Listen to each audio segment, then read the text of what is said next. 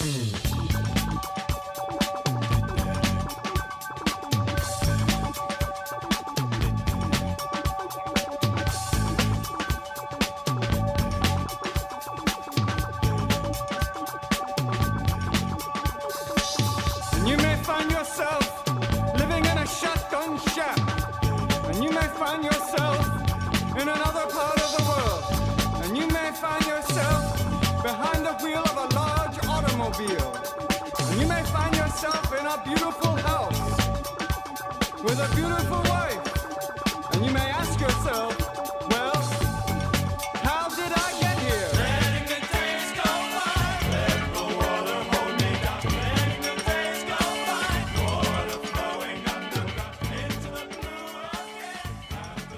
How's it going, everybody? This is Chris. Welcome to episode 171 of X Lapsed. It's uh, crazy to consider, but we're just uh, getting real close to another milestone episode here. Uh, I'm sure there will be nothing special to discuss during our 175th show, but hey, it's a it's a milestone, and in this life, there's so little to celebrate. We got to take what we can get.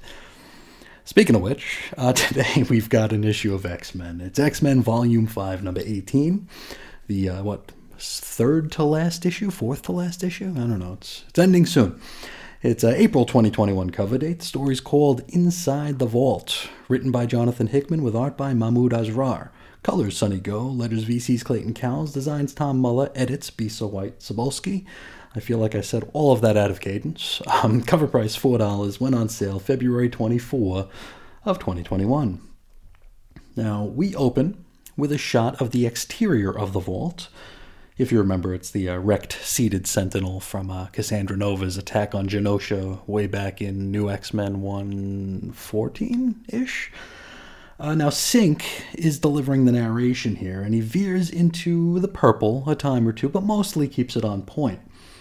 Now, he, along with X23, or Wolverine, and Darwin, have been sent inside to determine the level of threat that the children of the Vault might pose to mutantdom. They are kinda like post humans, and of course, we know they are a no no. The vault itself is kind of an incubatory system here where the children are waiting things out while evolving and advancing so that one day they might be able to take over the world, which again is a Hoxpox no no. Makes me wonder if uh, Mike Carey, uh, the creator of the Children of the Vault here, might have gleaned some of this from John Byrne's take on The Promise from X Men The Hidden Years. And that also featured Tad Carter, the sort of kind of first ever Marvel mutant. No, probably not. Uh, uh, nobody, nobody read that, and if they did, they'd already forgotten about it because, uh, hell, I know I did. Um, anyway, we're inside the vault, and it looks like uh, like a massive city. Synch's narration goes on to explain why it is these three, in particular, were chosen for this mission. You see, their unique powers would make them the most likely to be able to deal with the time dilation inside the vault. As we know, Darwin, as his name might suggest, can rapidly adapt to any situation. Synch is able to piggyback any mutant ability, you know, he copies other people's abilities. And X23 is all about survival, so stands to reason they'd be a good trio to send, despite the fact that I don't believe, I, I'm not even sure any of these characters ever met before this mission. Now, when they went into the vault way back in I want to say X Men number five, which we discussed way back in episode 42. It was October 16th of 2020. Boy, we were all so young back then. Now, when they went inside, I assumed that they were going to be gone for like one panel, maybe one page, but then return altered and or aged, right? Like a moment in real time is actually a number of years inside the vault sort of thing where, yes, we'd eventually learn about what happened inside, but these three would already be back, if you follow. It's kind of like how they showed Spider Man with his new black costume in Amazing 252, but we didn't find out exactly how he got it until like almost a year later during Secret Wars, right? Because Secret Wars happened in a blink, but the story was told over the course of a year. It would not seem that this is the case here. Ev, Laura, and uh, whatever the hell Darwin's real first name is, uh, they've been gone for a good while in real time, so Lord only knows how long that is in vault time. Anyway, our three heroes plan out their mission, and we get the impression that Synch might just have the hot pants for Laura. They enter an elevator which takes them down into the vault proper. Then, info page. Now, this is Synch's patient file from uh, Cecilia Reyes, where she posits that Everett came back more powerful than he was before he died, which we're going to see in action before the end of this very issue. She suggests that it might be a secondary mutation before stopping herself and claiming that this power surge might eventually be evident in many of the Krakoan resurrectees.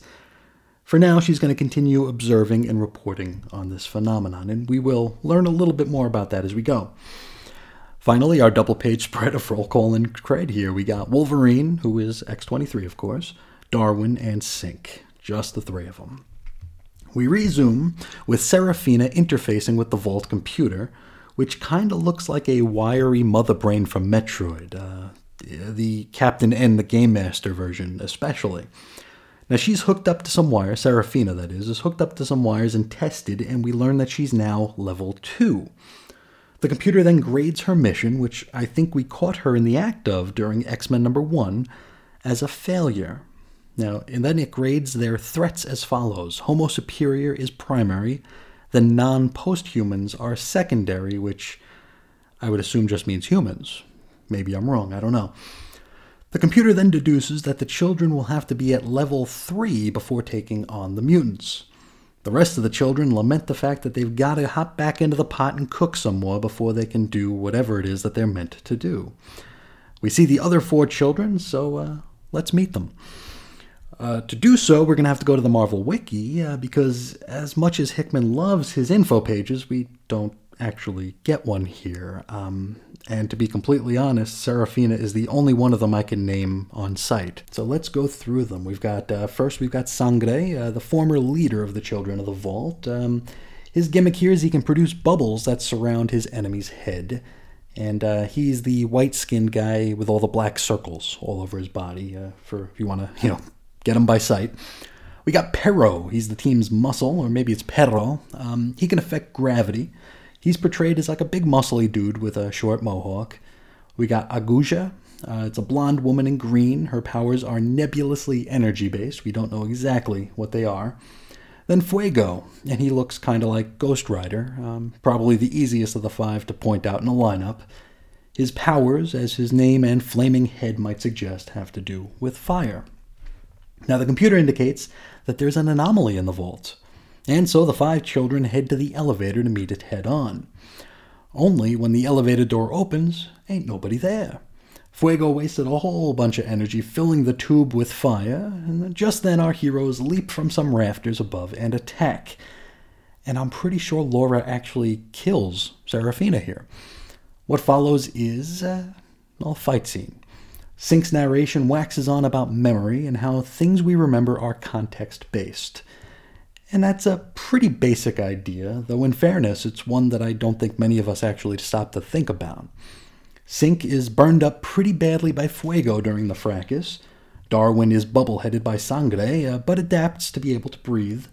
Synch then discovers that he can copy the powers of Fuego, a non mutant which is the first time he's able to do this. Now, if you remember, Dr. Reyes said he came back more powerful, and uh, the children are fairly shocked by this. And it looks like just a panel or two later that Synch has barbecued Sangre and Perro. Aguja tells the heroes that they'll pay for that and blows herself up. Now, our closing shot is of the city with a great big green explosion going off. Now, this is all happening the first day our heroes enter the vault, by the way. And you might be wondering did our heroes survive? Well, uh, besides Synch's narration completely undercutting the cliffhanger, uh, that's going to have to wait till next time. But yes, they did. Um, we got an info page to wrap things up where Professor X waives the murder no man law for this mission, placing it under Force Protocol. You know, X Force Protocol. They could do whatever the hell they want. Now, this is another case where they list the law as murder no man, but discuss it as though it says murder no human. And they justify, you know, waiving this or loosening it because the children of the vault are not human, at least not anymore. But uh, that's where we leave this issue of X Men. Uh, next time out, we're going to dip back into our look at Marvel Voices. We're going to take a look at Marvel Voices Indigenous Voices next time. Uh, there are a few stories in there that we will be focusing on, but uh, let's uh, first talk about this issue of X Men. So, where do we start? Um, well, um, I suppose I should get it out of the way that this was an absolutely gorgeous issue.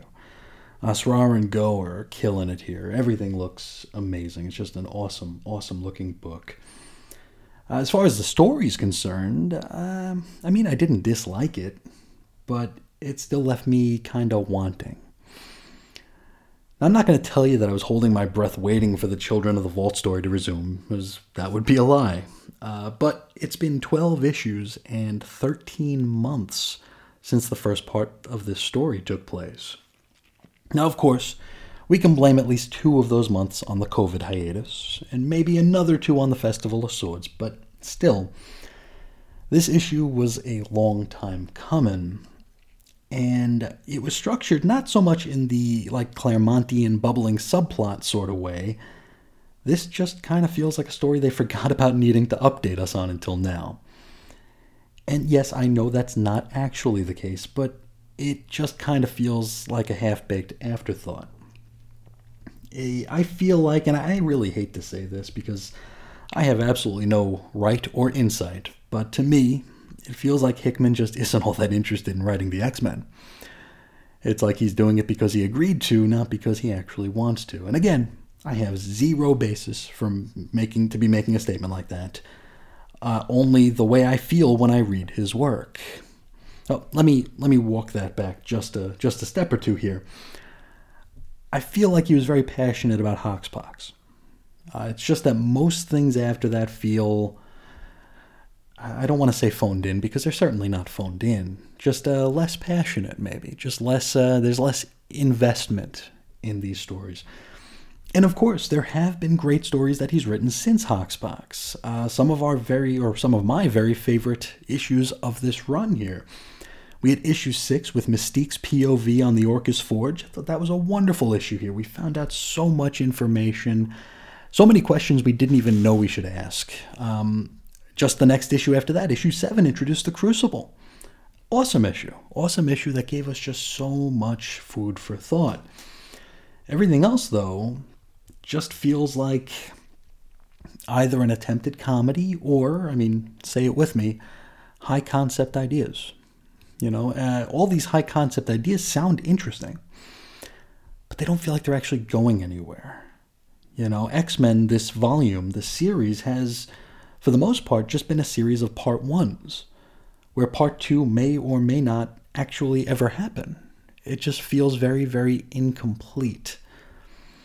Now, I thought about going through this run of X Men, as well as Giant Size, issue by issue, to just like point out some things here, but I don't think it'll matter. Anytime I give a criticism of Hickman's work, there's always a contingent who ats me. Is that what the kids call it? Atting somebody? Uh, and they at me with two words Hickman style. Which, I mean, isn't much of a defense, it's just a statement. It doesn't imply a level of quality, at least on its face. Now, early, dur- early during this run of X Lapsed, I would engage with a few folks who would reply to me with Hickman style as their comeback, which was dumb of me because nobody in the history of the internet has ever changed anybody else's mind. Not, not that I was trying to, I just wanted to qualify my opinion. I mean, if I went to a restaurant and ordered a Hickman style steak, and then 18 hours later the waiter hands me a pink gum eraser with the word steak written on it, well, I, I, might not be able to criticize what it is if that's what it is, but I might have cause to at least raise an eyebrow, right? I don't know. Maybe I've lost the plot here. Uh, now, speaking of losing the plot here, let's discuss the story. Uh, what little of it there was.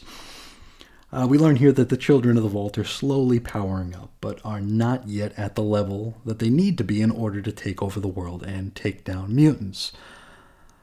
But now they're all dead.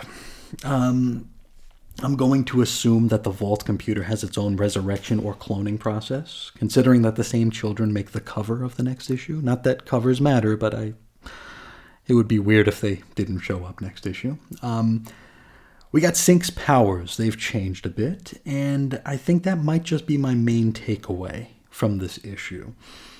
I feel like his powers were among the more interesting back during Generation X, but he seldom seemed to use them, at least in a uh, like a proactive or an intriguing sort of way.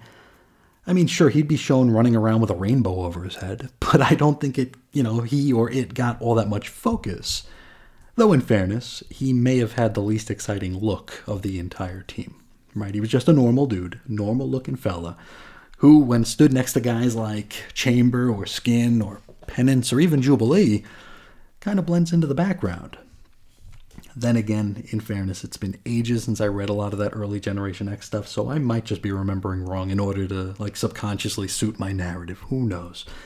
Um, what else we have here? Lifting the kill no man or kill no human law. It definitely makes sense to me in this case. You know, if what we know about Moira's sixth life, I think it was, it was the last one that they shared with us there. We know that post humanity is kind of the thing, right? We're not sure if the children are the same post humans as the ones who took over during Moira's sixth life, but it stands to reason that Xavier and Moira would want to do whatever they could to stop them in their tracks just in case, right? You know, uh, kind of nip it in the bud here. So yeah, maybe maybe this was my main takeaway, and uh, I don't know what it says that my main takeaway was a friggin' info page, but uh, I guess it, it is what it is. I think I mean, I think that's probably all I got to say about this one. It was mostly a fight scene with just a few little bits, uh, you know, bits and bobs dropped into into the lore here. Really sorry to come down so blah about this, but uh, you know, I tell you what, I can't. This volume can't wrap up quick enough for me here. I'm ready. I'm ready for Duggan to take over and to and to move us forward. Right, I, I'm very very ready for that here. It's uh, you know, feels like um, if we go back to the end of Dawn of X, right, as we were getting closer and closer to uh, to the Festival of Swords here, to X of Tens, a lot of water treading, right? A lot of just running in place, killing, burning off pages so we can get to where we need to get to when story can finally happen again. Reign of X, this this stage of Reign of X, I think Reign of X is going to be multi acts, you know. Uh, right now, we're kind of just running in place until the Hellfire Gala. And I feel like the Hellfire Gala is going to be the thing. And then the month after the Hellfire Gala, we're going to just get like really, really awesome stories. And then as we get closer to whatever the next act end is going to be, we're going to. I mean, this is just comics. This isn't a uh, an X Men problem. This isn't a Hickman problem. This is just a current year comics thing. We we kind of go into lame duck territory in between or at the tail end right before a crossover or an event or a milestone. So this is just more of that here. And uh, I mean, this might just be an indictment on the X lapsed process because if I were to read this and never think about it again, I would have enjoyed it. You know, um, there was action, there was a little bit of information. Really, what more can you ask for? But I am a guy who spends many, many hours with each of these books, so this might just be a, an X-lapsed problem here, where I'm kind of just scrutinizing it to the point where it really doesn't need to be scrutinized. But, uh, I mean, it is what it is, right? But uh, that's all I got to say. You know, at the risk of just repeating myself, that's all I got to say about the issue. Now, before we cut out here, I want to do something a little bit different. I think it was, I think it was last episode. Uh, I got a letter from Evan who had reminded me of uh, the Mr. Sinister Thunderbird DNA thing, which reminded me of how much fun we had discussing the Sinister Secrets pages early, early, early in this run here. And it's been almost almost two years, right? I mean, it was the end of the summer of 2019. Here we're about to go into the summer 2021 uh, at least in Arizona, we're getting into the summer. Um, but it's been a long time since we've revisited these things here, and I thought it would be fun to go through. I think there are 15 of them, but I think it would be fun to go through the 15 and see what has played out and what maybe hasn't played out yet. So let's do that here. Sinister Secrets Revisited. Now, the first ones are from Power of Powers of X number 4, which we covered in X Lapsed episode 8, way back in the day. Now, secret one is, and, and I'm just going to read these out here and then we'll discuss them. He's trying to pretend that no one noticed he was wearing red shoes, but this truly sinister sinister isn't fooling anyone. Now, like I said, we recently discussed this uh, it was theorized to have been playing off a coloring error in X Men number 94 or thereabouts, in which Thunderbird was depicted as wearing red shoes. Now, a sinister secret revealed on this very page states that Sinister got his mutant gene from Thunderbird's DNA. So that's something we did just recently discuss, and it's a very, very fun theory. And it is worth noting that Mr. Sinister was depicted as wearing red shoes in Cable number six, which uh, we covered. Uh, I, I, probably should have wrote down the episode we covered it in, but it wasn't too terribly long ago. Uh, secret two. And speaking of fashion, the Whisper Network has turned into a roar regarding the return of a trend setting mutant who was cut down in his prime.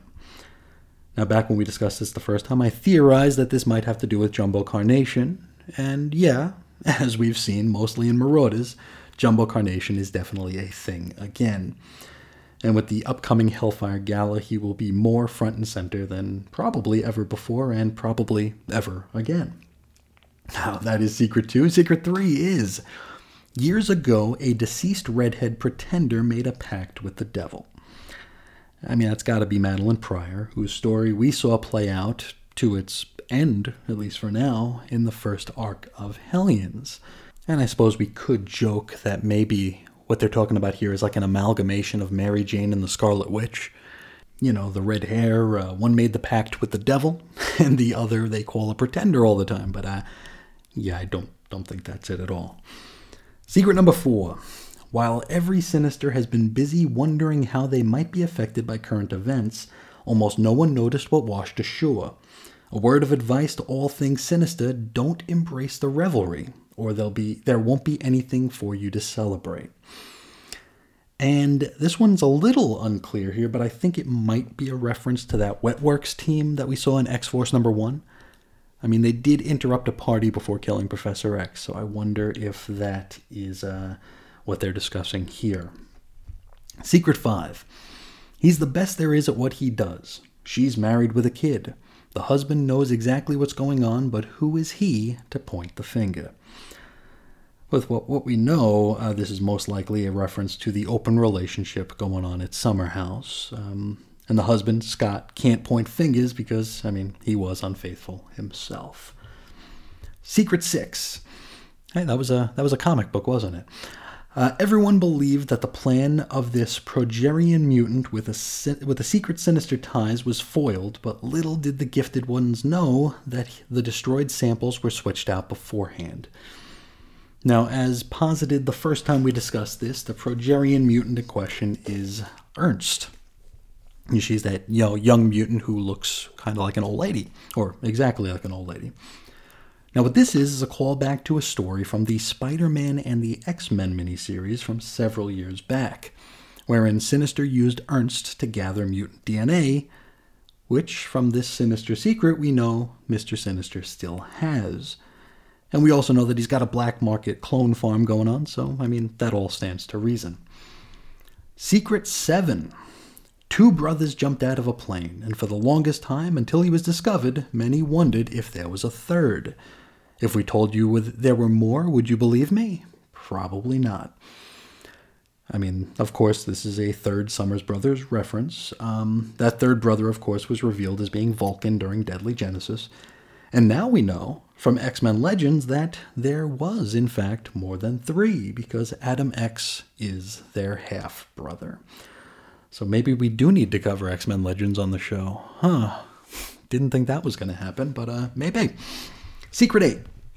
For years, this fittest of all mutant has routinely surrounded himself with a particular numbered entourage. These hangers on stick around for a while until they're eventually replaced with newer, more exciting members. What most people don't know is that if the original members returned, these pretenders would be dropped so fast their heads would spin. And I mean, this is certainly a mention to uh, Apocalypse's original Four Horsemen, you know, his children, who we met uh, pretty pretty well during the Festival of Swords here. Secret Nine. They say the kids are all right, but all is not right in paradise. This non couple couple has been apart so long, friends are expecting that when they see each other again, fireworks are going to ensue. Is the universe ready? Judging by how unprepared everyone was for what's happened so far, we kind of doubt it. And I think when we talked about this the first time, just the mention, the mere mention of Young and fireworks was, uh, oh, it's Jubilee, right?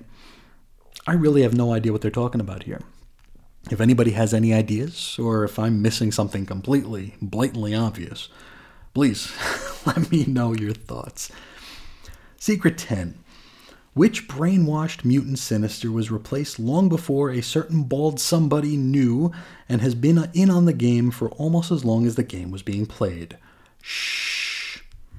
That's another one I'm not so sure about. Uh, now, Sinister Secrets Revisited continued. Uh, this is from Marauders number one.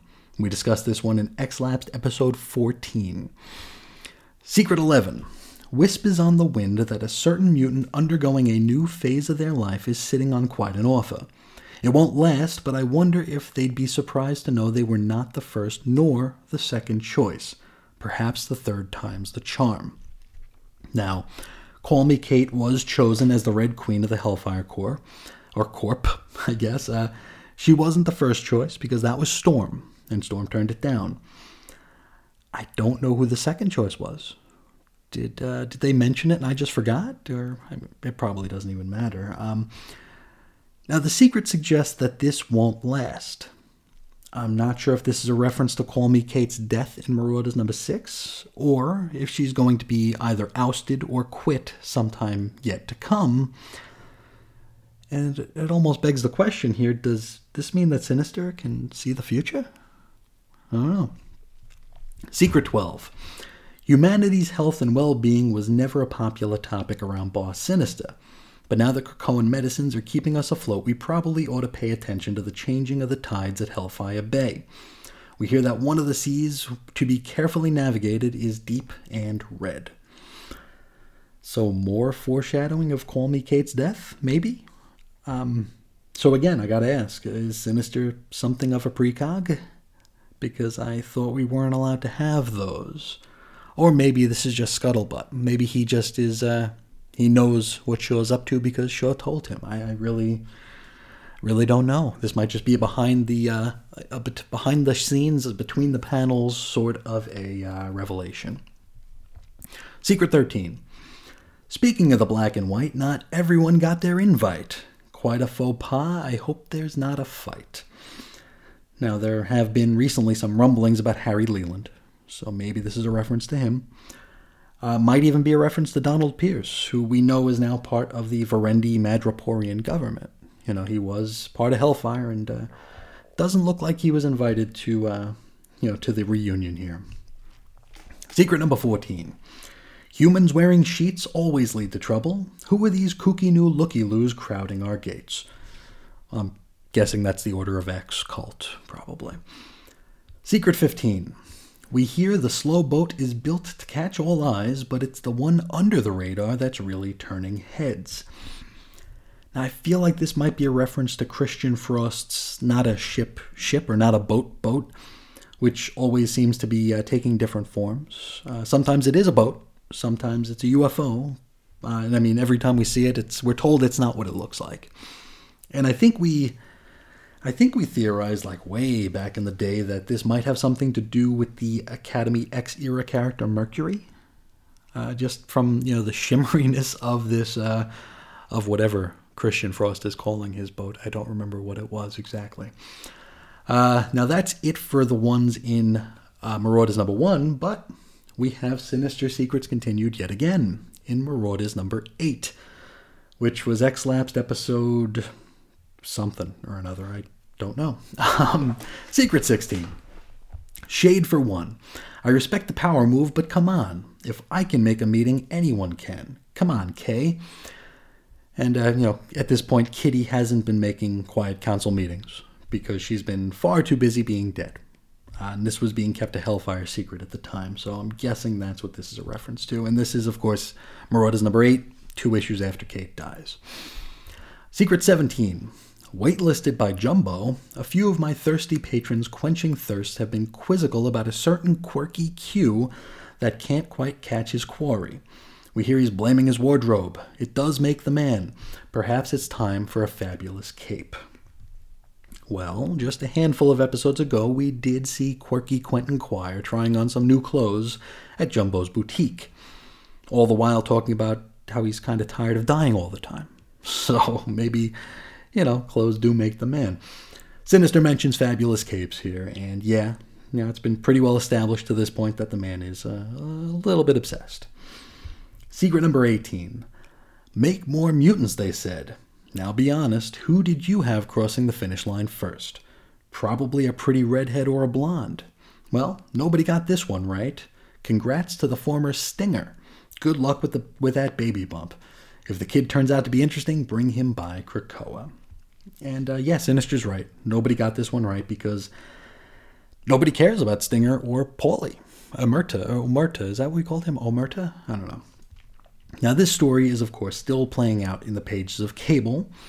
Uh, the child was kidnapped by the Order of X, who turned out to be clones of Cable created by Strife or something. Secret number 19, the final secret. Mirror, mirror on the wall, who are the grossest mutants of them all? No, not the Morlocks. Don't punch down, muties. Well, it's not for me to say, but keep your eyes on a swivel, and you may spot them when you think you're seeing double. And this one, I mean, the sinister secret was immediately revealed as being Fenris on the very same page. And yeah, we know they suck. So that's uh, about it. But uh, those are the 19 sinister secrets here. If anybody has any thoughts on those, please feel free to reach out. There were a few I didn't, I still don't know the answers to. Uh, they either haven't been explained or I'm just uh, a little bit more dense than I give myself credit for. But that'll do it for today. If uh, you'd like to reach out about anything, please feel free to do so. You can find me on Twitter at Ace Comics, or you can shoot me an email over to weirdcomicshistory at gmail.com. You can find blog posts and show notes over at chrisisoninfiniteearths.com. You can talk to us on Facebook. Our little group is 90s X-Men. Today we're talking about times we walked away from the X-Books uh, and why. And uh, it's a pretty fun conversation, and uh, it's just waiting for your input. But uh, that, again, that is 90s X Men on Facebook. Finally, for all your Chris and Reggie listening needs, you can go to chrisandreggie.podbean.com, available anywhere you find noise. But uh, that'll do it for today. I'd like to thank you all so much for sharing some time with me. And until next time, as always, I'll talk to you again real soon. See ya.